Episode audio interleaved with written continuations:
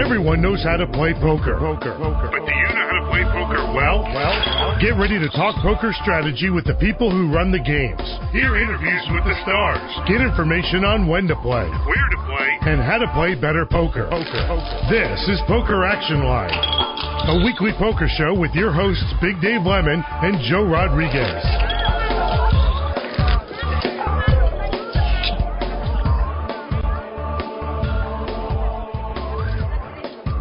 And welcome once again, everyone, Big Dave and Joe, for another show in our coronavirus world that we're living in right now, as we are completely socially distanced, not even 6 feet apart, more like 60 miles.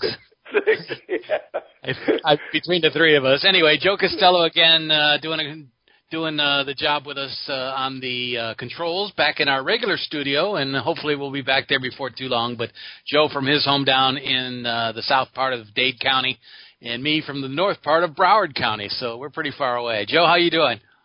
I'm doing fine, guys, and I hope both of you have had a healthy week this week. Everybody good at home, family, everybody, friends?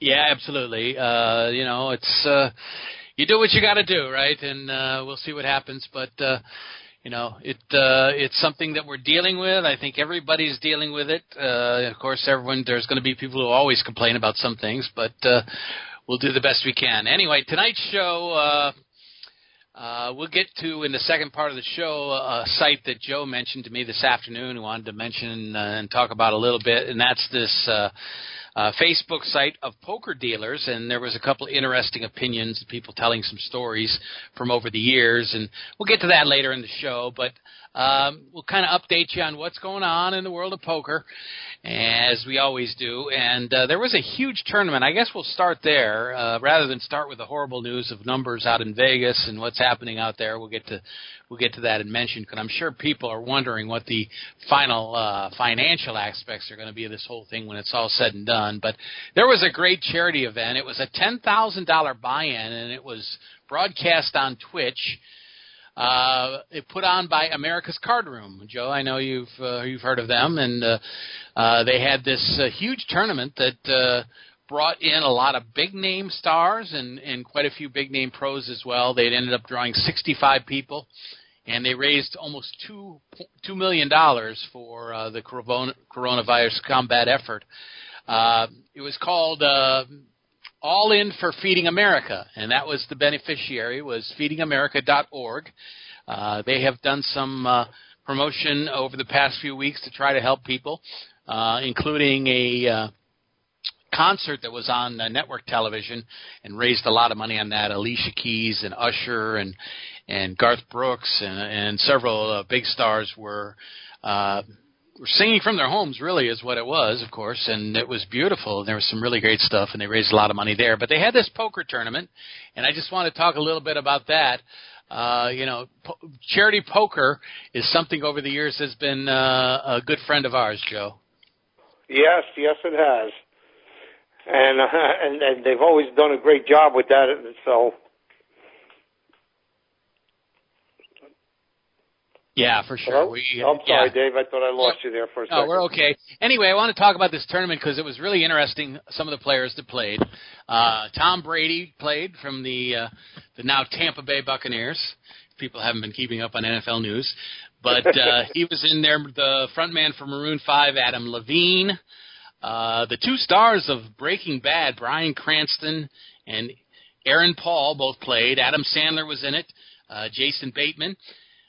Toby McGuire, who you know is an avid poker player. It was put together by Ben Affleck. He was one of the main people that announced the event on social media. It was at 2 o'clock on Sunday, and America's Card Room themselves put in $1 million, and then the buy-ins were only $650,000, but there was a lot of people who contributed, and a couple of rebuys along the way. And it was a great time. Everyone had a super time. It's kind of funny, I was watching the chat room, which was just swamped with people. But what is the first thing that people complain about? Oh, well, why aren't these stars all mic'd up? And we got 65 players at a poker tournament, and they want everyone to have a microphone. But what they did was, when some of them got knocked out, or were away from the table for a short time, they called in to the Twitch feed and went on the air by telephone. And of course, so when you get people couldn't be happy that they were doing this for a very good cause. Yeah, absolutely. Sarah Silverman, John Hamm, Cheryl Hines from Curb Your Enthusiasm. Of course, Matt Damon was involved, but some really funny people. And from what I hear, and you can go to Twitch and watch the replay. It's about a 4-hour show. But if you're interested, you can check that out. And a lot of people, I hope they'll do that. But Sarah Silverman got in. She said she was going to play. She says, I'm in, and I'm playing fast and loose just like your grandma's butt. And then there were a lot of pros playing too. Doyle Brunson played, Jason Kuhn, Alex Foxen, Tom Cannuli, former November Niner, Jaime Staples. So it was a really great tournament. But the interesting thing I thought for our show is a former guest on the show of ours, Ebony Kenny. I know you remember her. And you mentioned, I believe, last show that she's moved out west, hasn't she? Well, to the west coast of Florida. She lives over there. But she was actually wearing a Miami Heat shirt in the tournament. But she was down to I think, let's see what, like a single big blind in the tournament. She had a lot of trouble early in the tournament. And she thought she was out or maybe headed for a second buy-in. Anyway, she went on a run, and she ended up making it to the final table and ended up winning the tournament. So wow.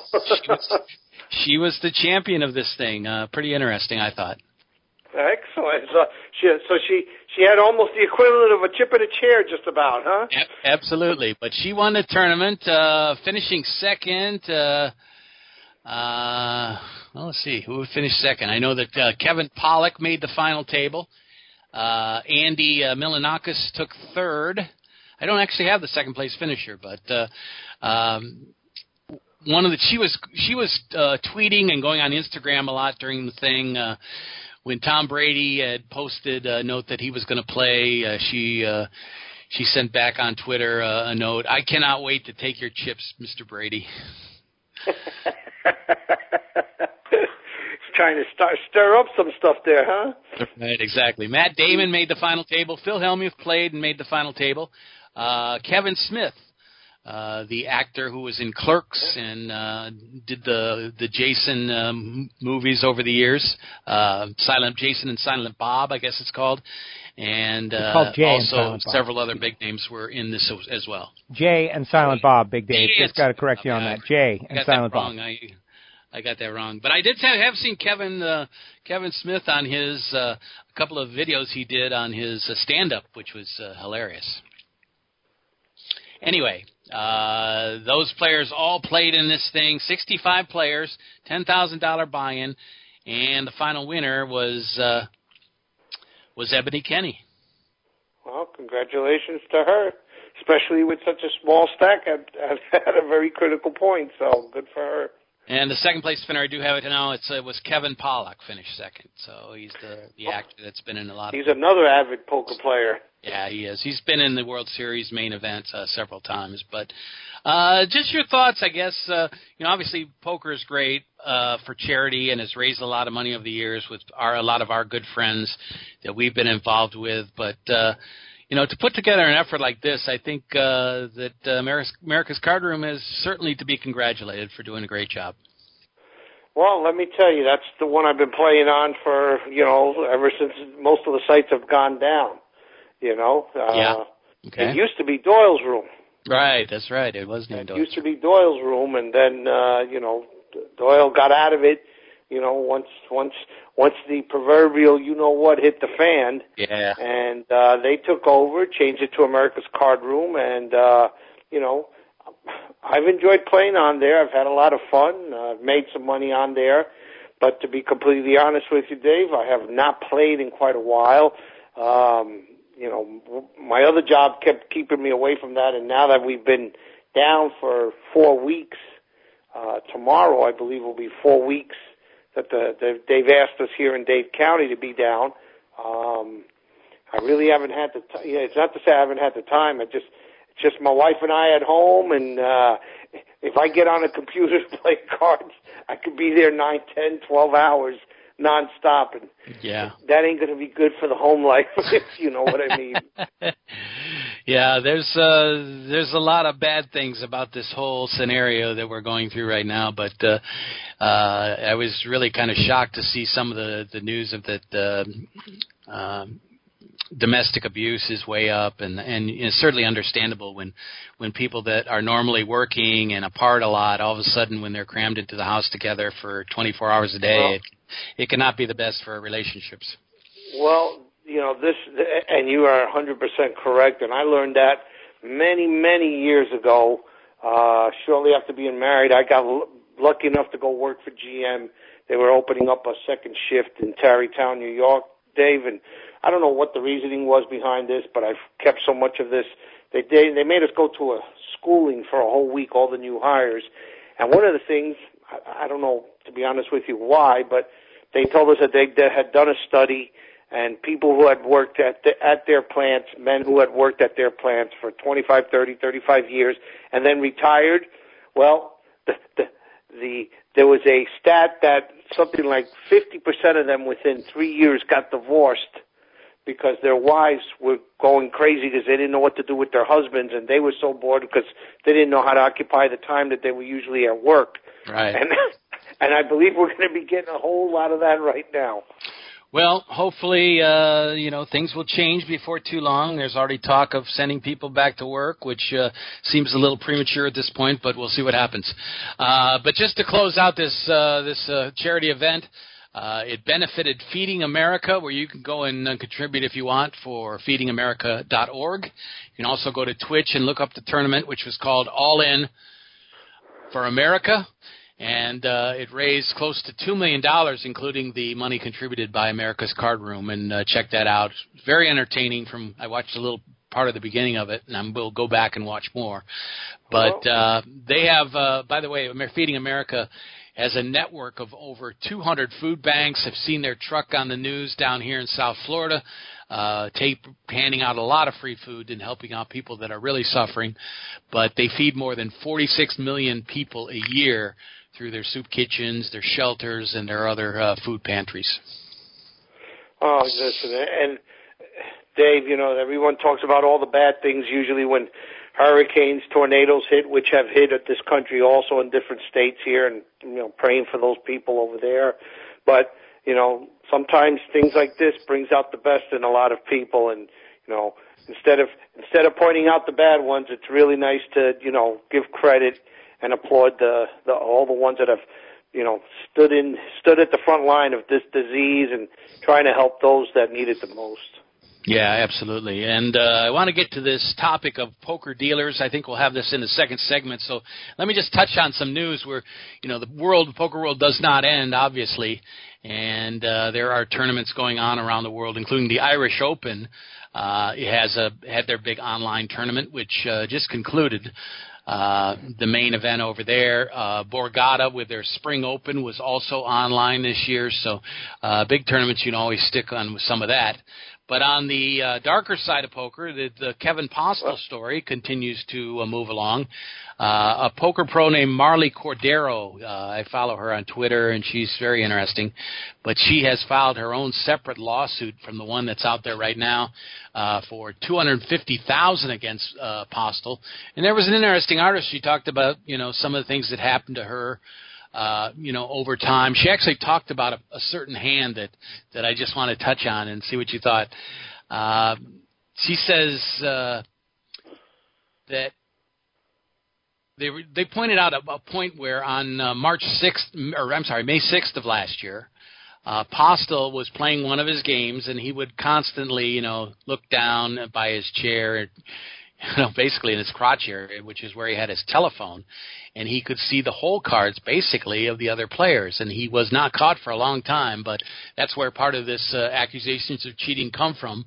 But during his game out there, he accidentally went to the commentary booth and joined to talk about some of the hands, and he admitted that he had knowledge that the stream only displayed two of the four hole cards in Omaha. So you know, they said that's something that is obvious. There's no way he could have had that information without prior knowledge of what was happening on the stream. Oh, so he put his foot into it right there, huh? Absolutely. Anyway, there was his buddy who was the poker room director, the tournament director. His name was Justin Kuraitis, and he's been named in the lawsuit. He was in charge of the live streams. And they pointed out that when Kuraitis was out of town on vacation, that Postle's results were not very good. So it's kind of obvious. But there were no criminal charges brought against him, correct? These are all civil lawsuits? Correct. I don't believe they have any of that going, although that could come later on depending on when comes on in trial. But he had a 94% win rate at this casino, the Stones, the gambling hall. Well, listen, you know, sooner or later most of these people get caught with all of this, Dave. You know, it's just – and it's greed. And it's just – I don't know. I don't know if it's just I'm getting numb to this, Dave, from some of the stuff that I've seen. I mean, this was very brazen. I don't know if you were a fan of the series show Vegas. Yeah. But they had a very similar – and I don't even know if maybe this is where these people got the idea – but it was a very similar scenario where some local housewife was, you know, supposedly making unbelievable reads, and you know, and she was getting feedback exactly like what we're talking about right now. So, you know, they're always, like I said, if there's a game to be played, regardless of what game it is, there's always going to be people who are going to try to cheat at it. Yeah, absolutely. Dave, let me ask you something real quick because I didn't want to interrupt you while you were talking there. You said there was a poker tournament in Ireland. Was that online? Or yeah, that one was also online, the Irish Open. Okay, because I don't want to mention this gentleman's name. He's pretty well known out there. And I saw a feed on Facebook that said, you know, this is a gentleman that, you know, a lot of people know him. And apparently, you know, he couldn't stay at home when the casino shut down. And I know that he posted that he was at a home game and this, that, and the other. And over the last 3 or 4 days, from a post from one of the people that I trust very much, asking us to pray for him because he's been, you know, diagnosed with the coronavirus. Jeez. And I can only think of, you know, yeah, it's very sad that he got this, but you know that he put so many other people at risk. Yeah, by playing in these private games. Well, absolutely, and I think we're going to see some of this stuff from these huge church services on Easter Sunday where these pastors had over 1,000 people, you know, so close together, and whether they tried to stay 6 feet apart or not, you know, you get that many people. You know, they just defied the government, and we'll see what happens. Hopefully nothing bad will come out of it, but you got to figure that something's going to happen. Listen, we none of us want to go to a police state, obviously. Yeah. But, you know, there comes a point where you have to arrest a few idiots that are doing stuff like this just so that the rest of the public understand, hey, this is some serious stuff here. I don't understand how people aren't taking this seriously with the amount of deaths that they're, you know, that's all you hear about on the news. Yeah, how many new cases people have it, how many have died, you know, in this country and other countries. You know, it's very frustrating for those of us who are, you know, doing everything that we're being asked to do, you know, for social, you know, distancing, doing everything that we can to try to prevent ourselves and our family and our friends from getting this and passing it on. And then to have such, you know, selfish, inconsiderate jerks out there who just obviously don't give a damn about anybody else. Yeah, exactly. Listen, I wanted to run that one hand by you real quick to see if you think this is obviously cheating. This was the hand that Marley Cordero played against Postle in a $10, $25, $50 no-limit game. Cordero flopped the nut straight with holding Queen 10 on a Jack 9-8 flop. Postle was holding Queen Jack. So Postle checks, she bets out, and he calls. Then after the flop, which came the Jack 9-8, he checked and she bet and he folded. Yeah, this is, well, I don't know if you remember, Dave, but this was the hand that started all of this.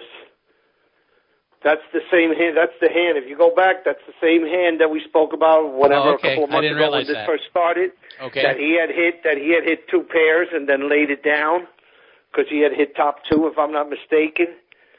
And he had made the call with her having the nuts straight. He had top pair with a jack, and what was it? You said the jack did hit on the turn, right? He had the queen, so he had a gut shot straight draw with the top pair after the flop. Okay, right, and the jack hit, but that wasn't the card he needed for his gut shot. Right, correct. And you know, like I said, his call on that, now once that jack came up, though, if I remember correctly, all you needed was a 10 to complete the straight.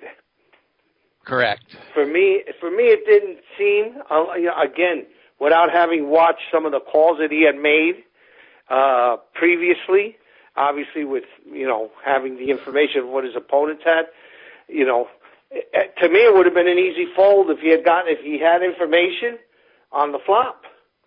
You understand? Yeah. I don't know, again, how the betting structure went on the flop. You know, but if he had that information, he could have said, "Oh, you probably got me out kicked." Could have talked himself out of that hand out loud, and people could have probably followed that. Yeah, exactly. They studied a bunch, hours and hours more of other hands, which I haven't gotten all of them. You did mention a few on our show weeks ago, but I believe this was the hand that, you know, set everything off.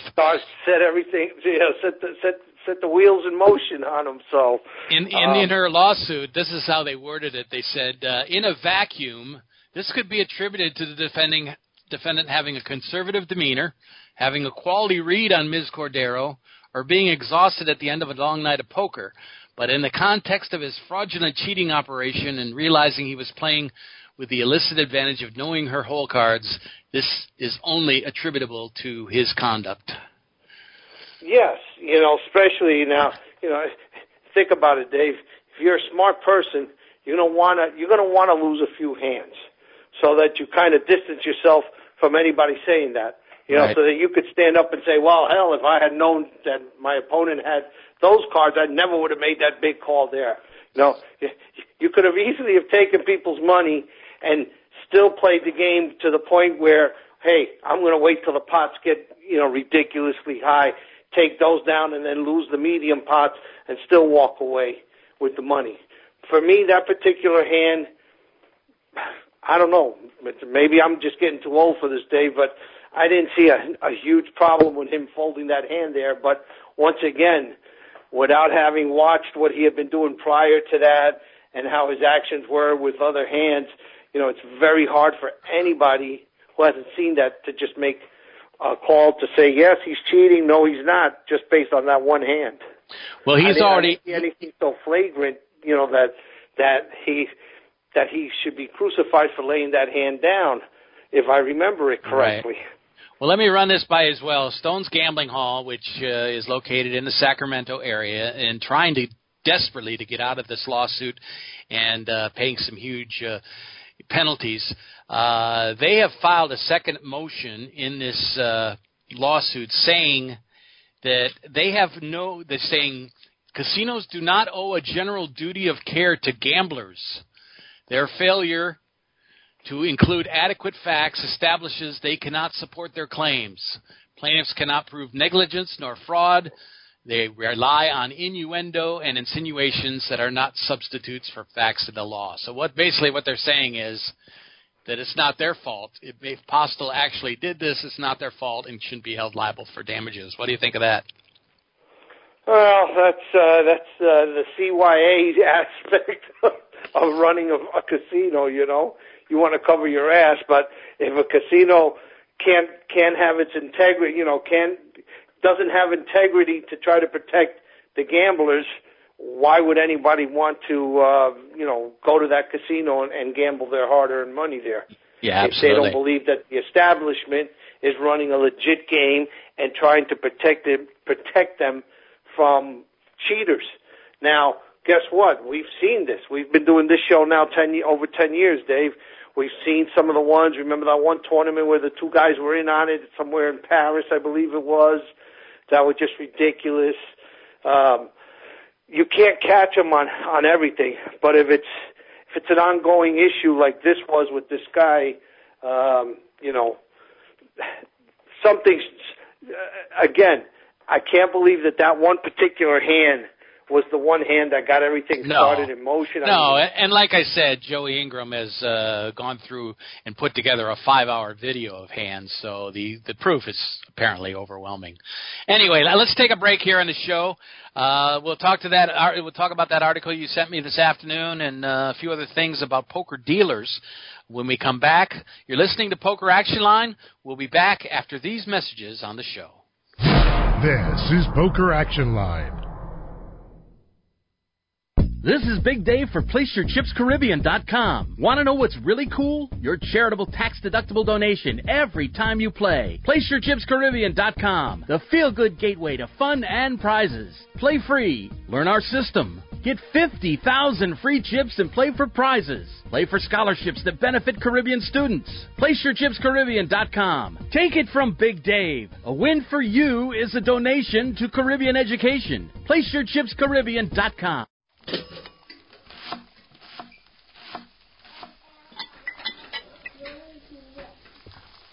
Can you tell if the surfaces in this kitchen are crawling with bacteria that could cause chronic arthritis? Listen. Can't, can you? You can't see it either. Wash surfaces, utensils, and hands frequently with soapy water while preparing food, especially when handling raw meats or eggs. Raw food may contain bacteria that can make you very sick, or worse. 1 in 6 Americans will get sick from food poisoning this year, and roughly 3,000 will die. But you can keep your family safer by cleaning with soap and water as you go. Learn more about this and other important information. Check your steps at foodsafety.gov. That's foodsafety.gov.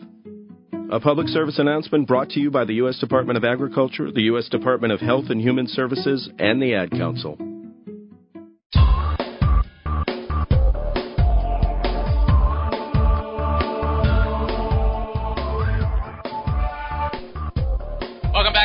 Big Dave and Joe here on Poker Action Line, and Joe invited me to join a Facebook group today, which I did, called Poker Dealers.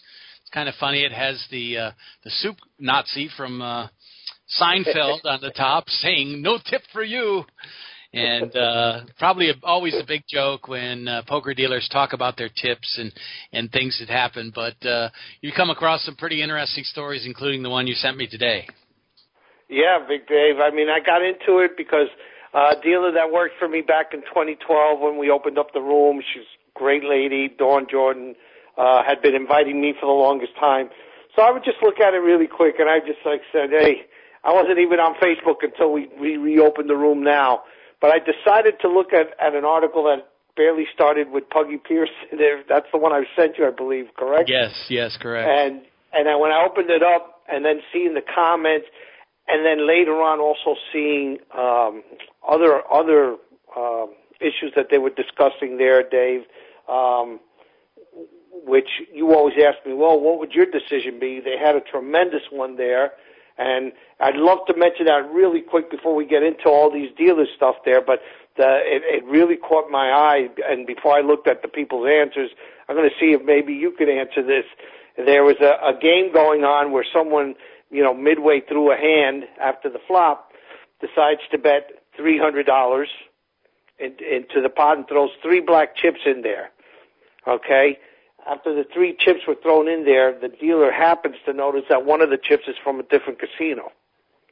Wow. He goes, all right, and action has already taken pass, you know, where one person has folded and laid down their hand, and now it gets to somebody else when it's noticed. He goes, what, you know, and I answered it one way. The first 3 people that I read said the same thing, and then other people came up with other answers different to mine, and after reading their explanations, I kind of said, you know, that also makes sense. So, what do you think you would have done there in that situation if you were a boss or a player? Well, if it was held liable to play the 300, I think he would be, because if he verbalized it, first of all, that would be binding. No, well, that's not what they said. He didn't say I'm betting 300, because that would have made it very simple. Okay. You just threw a chip that wasn't. It's like if you had thrown two black chips and a green chip. So well, you said 300. He just threw three black chips into the pot without verbally declaring that it was a $300 wager. Now, obviously, in any poker world, we know that's a $300 bet, but it wasn't verbalized. Okay, so, well, I still would enforce it because I think, it's impossible to blame the other players for not noticing it was from another casino. So they recognize that as 300, and I would say that's enforceable. Okay, well, I'm going to give you an argument on both ends of the fence. Okay, yeah, I'd like to hear this. My initial response to that was the bet's 200 because it's an illegal chip. Okay, now. When I read the, I said, let me see what, because there was like 10, 11 comments on that particular scenario. So I said, let me see what the other poker players, maybe some supervisors have chimed in. And like you said, some people said, hey, listen, depending on where in the country where this is done, like in Vegas, even though you can't use other people's chips, if it's a chip that's from one of the other casinos there, they said it would have definitely played. If he had enough money behind him to cover that $100, they would have kept the bet 300. You understand? Right. So, like I said, they took people lined up on both sides of that fence there. And to be honest with you, being that it wasn't handled by a tournament director, but I just found it very interesting that so many people in the industry looked at it differently. And as it turns out, you and I looked at it a little differently. My instinct as a supervisor immediately said, "That's an illegal bet. That chip is not a legal chip." So it has no business counting as a bet, and the wager would be 200 to the next player. But again, it's the same as if he had thrown in two $100 chips in his shoe. Well, that's taking it to the other. Yes, and I'm betting my left shoe. So But I understood it, because it's the same color chip. Listen. At our casino here, and I know at Dania Tappan, the two casinos that I've worked at, since the limits were taken off, the handcuffs were taken off, we've had chips in pots from our competitors, and I'm sure they've had ours. They're usually noticed by the player who gets pushed the pot and says, "Hey, wait a minute, I got this $5 chip," and we're like, "Well, we can't exchange it for you." But you can go to the other casino and get your $5, or your $100, whatever the case may be. In our cases down here, it's usually a $5 or $1 chip that gets confused. But I thought that was pretty interesting, and I'm sure I'm going to be looking forward to seeing scenarios like this going forward, because I've always enjoyed the fact when you've given me some of those scenarios. Well, how would you decide in this particular thing? And even though we're not getting a clear-cut answer, we are hearing some great explanations on why they believe they're correct. Do you know what the final decision was? No, because a dealer made that out there, and again, he just threw it out to the general. And if you saw that page, I think it has almost 3,000 people in the industry, that are signed up for that page.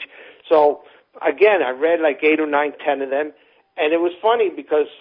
Again, my instinct was, no, that's an illegal bet. But after reading why they would have enforced it, just like you thought it should be enforced, I was like, they're going, wow, they definitely make a very compelling argument here, and almost made me change my – not almost. I actually don't know what is the correct way to do that anymore, because they brought up such, great reasoning why that bet should stand as a $300 wager. Well, how about this? What if the player was a former World Series of Poker champion, and when he threw the two chips in, the World Series of Poker bracelet came off his wrist and flew into the pot? Are we playing for that also? If I was in the hand and I know I was holding the nuts, I'd go, I'm covering that wager. How much is that bracelet? Exactly. I'm going to walk out of there with that bracelet. I may not have earned it on the table, but I sure won it in a poker game. So it'd be a great story to tell. Just being silly. Tell us about Puggy Pearson. Well, that's why I wanted today that I spoke with you much earlier today. That's a name that we know from like the originals, that's with Amarillo, with Doyle, and to my surprise, because I had not read anything else on him, supposedly he was a horrendous tipper and a very nasty asshole at the table. Yeah. You know, to the dealers. And you know, when I read that, I was like, oh, okay, well, listen, if you deal long enough and you're in this industry long enough, you definitely run into a bunch of a-holes that are just as nasty human beings as possible. And I don't know if in the one that I showed you, because I didn't screenshot another one that addressed Puggy Pearson. Well, I did read both of them. His brother was the same as he was. He was supposedly another miserable SOB at the table. Now, to be fair with this thing, the dealer who wrote about this incident did say that off the table he was a very nice man, but on the table he was known to throw cards and just act like an imbecile on the table. He played for probably the higher limits back in those days, so it was kind of a surprise. And some of the things that they were told that the floor people did is by taking $25 from them every time he throw the cards and say, listen, the next time I do this $25 chip is going down over here. And I don't know, I found it very interesting, and I think we discussed this right before we went on the air that somebody else was addressing the fact that Stewie Younger may have been a lot like that at the tables. Right, yeah, absolutely. I thought it was interesting that the floor person actually came over and kind of enforced, against his behavior, because he knew he would have no comeback and that his behavior was wrong. But he actually took a $25 chip off his stack and said the next guy that gets yes. insulted is going to get this thrown into his chip stack. Right, and he couldn't. I guess he couldn't say anything. That was the game in town, and. I don't think this was in what I had sent you earlier, but this is the reason I really wanted to touch up on this, Dave, was the dealer who was originally talking about this, because I believe the article I sent you was someone responding to that a day later, okay, was, and this is so true, and this is the sad part of it, you've been at the tables, Dave. I'm sure you've seen some very miserable people and some very ugly, behavior at the table. Anybody who's played any amount of poker, especially over the last few years here and now, though that was talked about in the 70s, you see just people acting like complete idiots on the table and just being nasty. Yeah, absolutely. To the dealers, I've tried to throw them the hell out. Some of them, somehow stay in the game, come back the next day. And the dealer made a great point where I believe it was a lady speaking about this, and I wish I could remember her name to give her credit, but she said, can you imagine if we treated the customers like that? Because we wouldn't have a job. Yeah, you'd be fired immediately. Exactly. Along those lines, I was thinking of this question to ask you, and that is, we know that you've had, a little more juice when in your position as a poker room director or as a floor supervisor at different places, but as a dealer, what's the closest you ever came to losing it and getting into a physical confrontation over something that someone said to you? Well, I'll be honest with you. I've had three incidents, issues, I should say. One was early on when poker was first new here in the whole state of Florida, Miccosukee Indians, which is right up the road from my house. I've mentioned this on the show many times, but they were the first poker room open in the whole state of Florida, and they had no competition for 2 years. But it was a Mickey Mouse game, quarter 50-cent game, $10 maximum pot. They couldn't exceed that. And Dave, I had a guy constantly getting under my skin, and to be honest with you, I'm very good at turning the tables on people. For some reason, this guy got under me, and I couldn't figure out a way to turn the tables on him until at the very end when I was just about to lose it. And the guy kept saying, Jesus, you're such a freaking a-hole dealer. You're a freaking criminal. You belong in jail, this, that, and the other. And for some reason, I couldn't be my witty self until after and we were dealing 7-card stud. Right at about the very end of my shift, there was half hour that I was on the table. I was ready to tell this guy where to go, and then I just said, "Well, let me." Finally, dawned on me, and I said, "All right." And I didn't give him. he was sitting right next to me, you know, on my right-hand side. So when seventh card, you know, playing seven cards, your third card is up, face up. I didn't give it to him, and I looked at him, and he goes, "Where's my card?" I go, "Man, you've been telling me about me, you know, that I'm a jailhouse dealer and this and the other. And I've been racking my brains wondering where I knew you." He goes, "I'm so happy to see you beat those charges, brother. You know, I thought you were going to be in jail for all these years." And, you know, that's where I started, and people on the table kind of hooked up really quick with it. "Oh, you know this guy?" He goes, "Yeah, I met him in prison when we were in prison together. I'm so happy that you got out of that, man. I thought you'd be pulling life for what you did, you know." This guy just, when I'm telling you, Dave, this guy completely lost it, because the rest of the table realized what an asshole he had been with me, and they decided to keep up the, you know, keep the sting going on.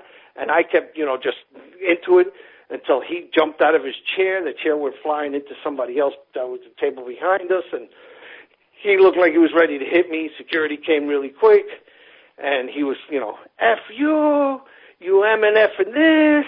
And as he was walking away, I go, "But I love you." And I started blowing kisses at him, which only made him even madder. Yeah. So that was my first one. So that was my first one. And the other two were a lot calmer than that, you know. But, yeah, there have been instances where players, you know, get under your skin. We'll save the other two stories for another time. I don't know if we have enough time to show them. Trust me, I don't want to go into them right now.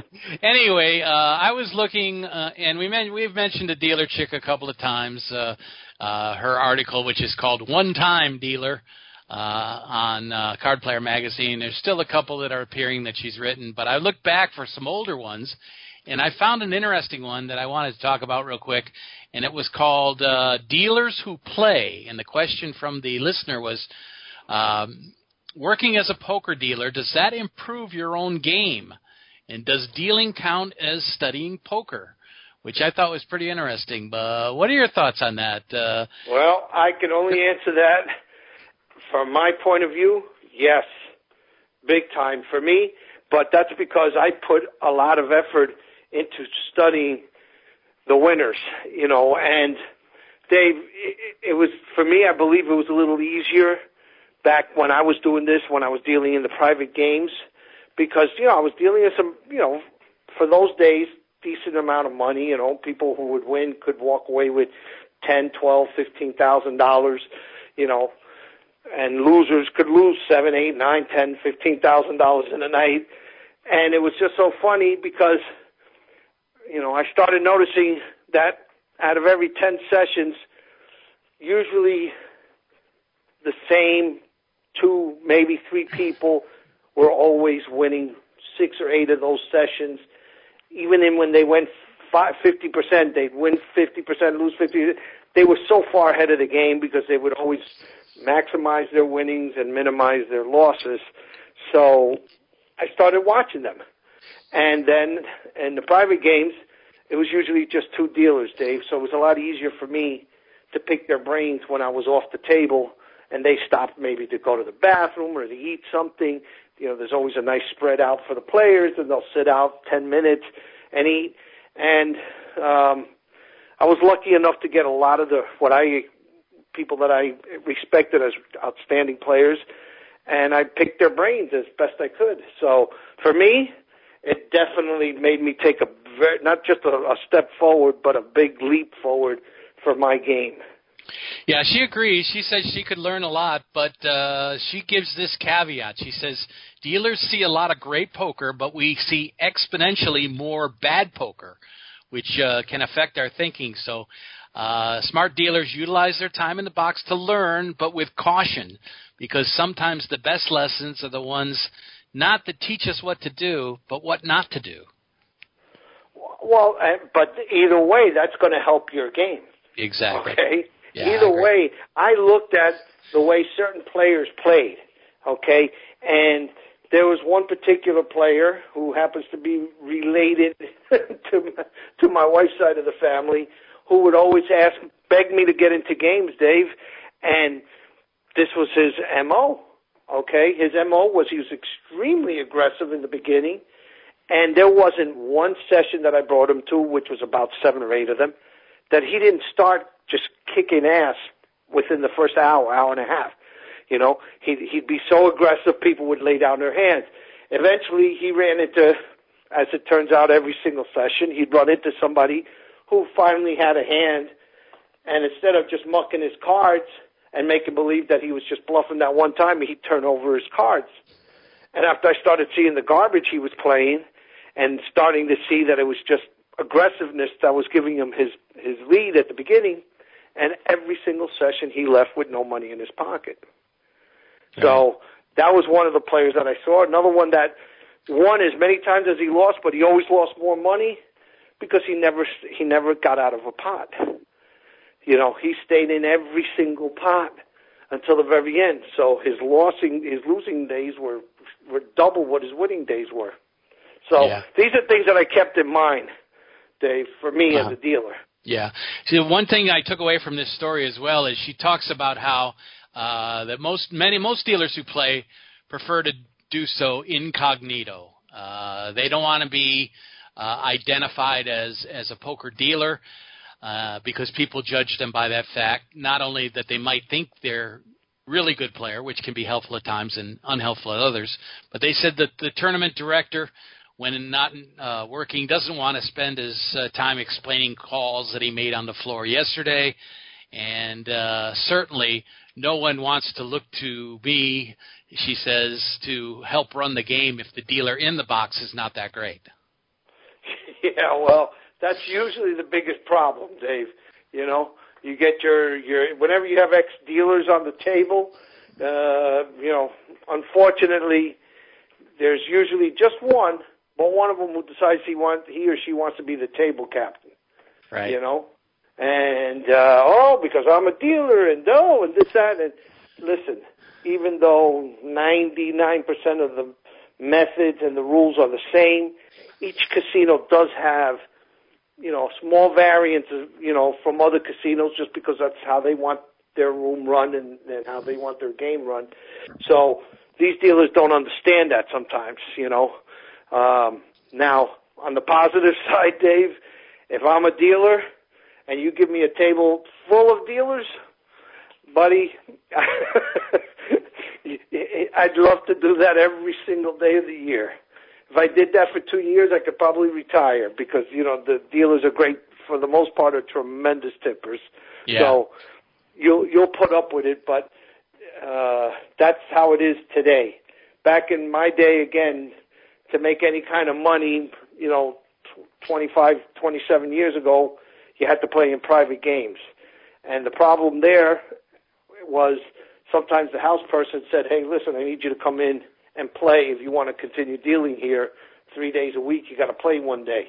Yeah. And it sucks, Dave, because if I'm dealing cards to you and I'm living off of the tips that you give me and everybody else at the game, the last thing I want to do is go there one day and not play aggressive because I don't want to take your money. But if I do have to play it, and I win big pots from you, all I'm doing is pissing you off, which means you're not going to tip me on the other 3 days that you go there that I'm working as a dealer. Well, you could always do what our guest last week did, dress as the opposite sex. You could dress up in drag and play. Said, Dave, unfortunately, that'd be like putting lipstick on a pig. You know exactly. What I mean? Well, let me just close out this segment by giving you the final lines that she mentions, which I always kind of take a lot away from. She says, because I've dealt to so many players so many times, I've learned certain tells. I don't share that information because it wouldn't be fair. Part of the skill of this game is learning those things on your own. And finally, I hope to use it against them someday. And she's 100. First of all, she'd get run off of a table by the players if she ever gave up the tells.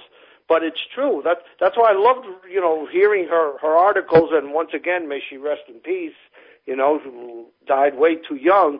But, you know, it's true. That's one of the things that I started to help my game, you know, many years ago. And again, I think it was Lederer who I read stating how you have to pay attention in the game. And, you know, when you're out of a hand as a player, start studying your opponents that have cards and see if you could start putting them on hands. Once you're able to do that 50% of the time, you're going to see how great your, you know, how much your game improves and how much your bottom line improves. Well, I took that to the next level. As a dealer, I have to pay attention right. every yeah, exactly. single hand.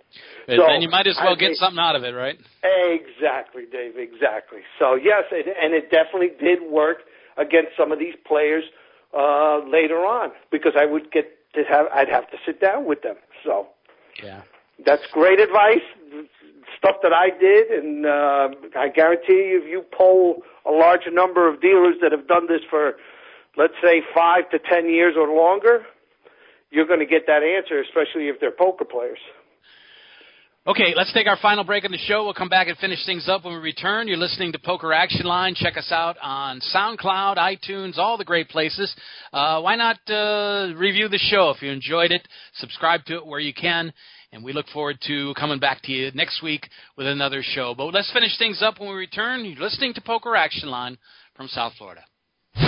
This is Poker Action Line. Hi, this is Big Dave from PokerActionLineRadio.com. I want to let all avid poker players know about a great new lottery game that was developed by one of our sponsors, Atlantic West Management Group.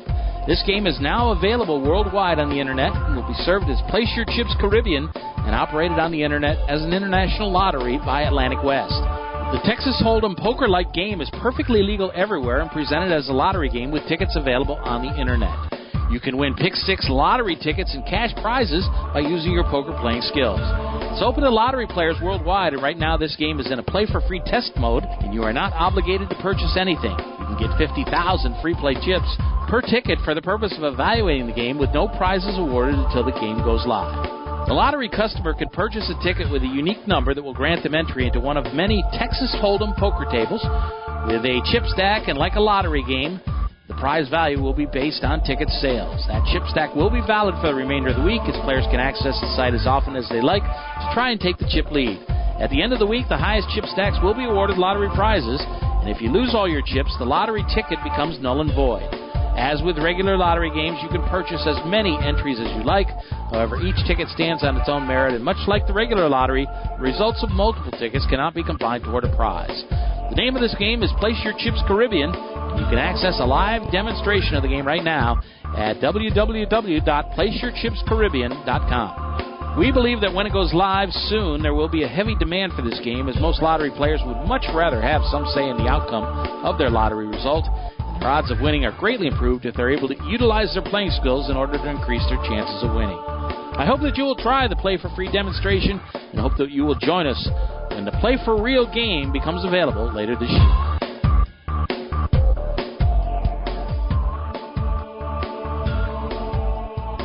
Final segment of the program, Big Dave Lemon, Joe Rodriguez, had some interesting conversations tonight. I do want to touch on a few numbers of what's happening in the poker world. Certainly not the most encouraging signs out there, but obviously we've seen 17 million people out of work in this country that applied for first-time unemployment benefits. Who knows when they're going to get that extra money. I think the government's done a pretty good job with this $1,200 stimulus. A lot of people that had their stuff on file with the IRS have already received their money, and certainly more people will be able to sign up this week with their direct deposit information and maybe get their checks pretty soon. It's the paper checks. It's the people that have been left behind in the new world of new tech and computers and all that sort of thing that are going to have to wait 3-4 months sometimes for that payment. And it's not a great situation, but, you know, the government has to do as best as they can. But I did want to touch on what's happening in Vegas with some numbers. The American Gaming Association came out and published the fact that there will be 1.8 million casino jobs in jeopardy over the next few weeks. So that's just casinos. So they are actually asking, and this kind of rubs me the wrong way. I think I've talked about it a couple times on the show, but the AGA is asking the Trump administration to alter their requirements in the Paycheck Protection Program's rules, which were established by the Small Business Administration, that do not allow gaming companies to receive any loan assistance that would help keep their employees on salary. So I don't know what you think about that, Joe.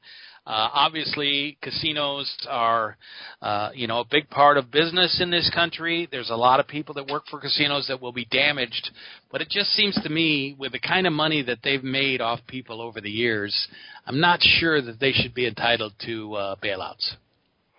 Well, Dave, I believe it was you that mentioned a couple of weeks ago, right at the start of this lockdown period, that the MGM, which has something like, I can't remember the amount of properties that you mentioned, but at the current rates, and this is a couple of weeks ago, they would have to declare bankruptcy come November. Yeah. With all the bills that they would owe. I mean, yeah, they do make a lot of money. That's after furloughing 60,000 of their 69,000 employees. Exactly. I mean, listen, they do make a lot of money. They do put a lot of it, back into whatever, however it works. Listen, I don't want to, stand here and tell you I know exactly where they spend their money, but a lot of it is spent, in keeping the upkeep of those beautiful hotels and everything else. And if all of that money keeps drying up, they're going to suffer just as much as the next person. Yeah, no question. They probably have enough to keep it going a lot longer, obviously, than a mom and pop or a much smaller company that may employ 50, 100 people, which we would consider to be a nice size, hey, that's a pretty good company. They've got thousands. You said, well, how much did you say, 60,000 or 69,000? 69,000 employees, and 60,000 of those have been furloughed. So there you go. There was also a note about Boyd Gaming, who we both have worked for in the past. They have 8 casinos in Vegas, 21 all around the country. They announced that they would furlough most of their 25,000 employees. But on the brighter side, Wynn Resorts and Las Vegas Sands both say they will continue to pay their employees for 2 months.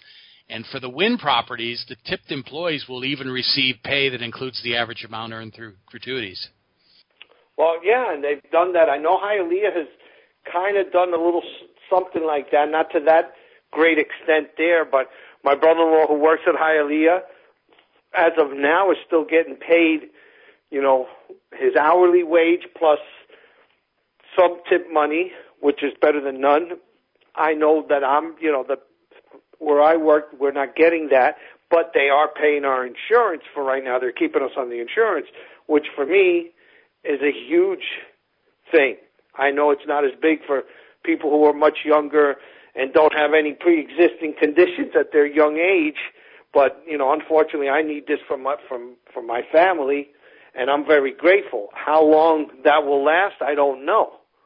You and I are, I know you're getting insurance also where you're working. I would imagine they're also keeping that up for at least a little while. I hope it lasts. I am on furlough officially, and when I was off last summer for 10 weeks, they did allow me to pay my health insurance money for the time I was off to keep my benefits. So and they only charged you the amount that you were paying.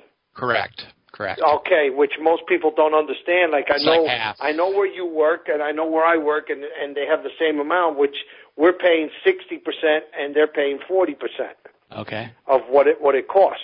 I don't know if you knew that, but I thought it was 50-50, but no, you're paying 60 and they're paying 40. Okay. But still, that's huge, because not only are they paying that, but remember we're getting a cut rate.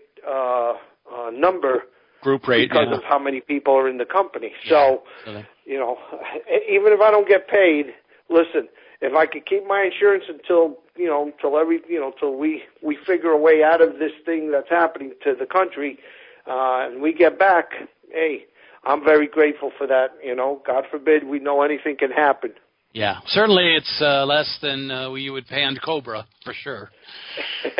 Well, in Cobra, you're paying that 100%. That's exactly. That's why it kicks people in the butt when they see Cobra, because, if you're paying $600 a month because it's $1,000, and now all of a sudden you go from $600 to $1,000 without having a job, it really kicks you in the ass. Excuse me. Last thing to note is what's happening in Vegas. Still, the World Series of Poker the decision has not been made. Yep. It's supposed to start later in May, but Steve Sisolak, the governor of Nevada, extended the shutdown for all of Nevada casinos until at least May 1st. Yeah, and I haven't. Have you heard anything in Broward? Because I didn't hear anything in Miami. I'm assuming it's still on for April 30th down here. Yeah, so far. We'll find out soon, I think, as things move forward. Listen, that's going to do it for the show tonight. We appreciate your comments, Joe, as usual. Joe Costello, thank you for all your help. We got to get a cough button for this remote broadcast. Huh? No, Joe shaking his head. No way. He said, just swallow like a normal person. You'll be fine. There you go. Anyway, thanks for being with us, everybody, tonight. I wanted to thank our guest from last week as well, if she's listening out there. Great response to the show for Sandra Moore of Poker Queens, and we look forward to having her on again sometime. But that's going to do it for the show tonight. We'll be back next week with another edition of Poker Action Live. And everybody stay safe out there. The views and opinions of the hosts, guests, or callers are not necessarily those of the station, its owners, advertisers, or agencies.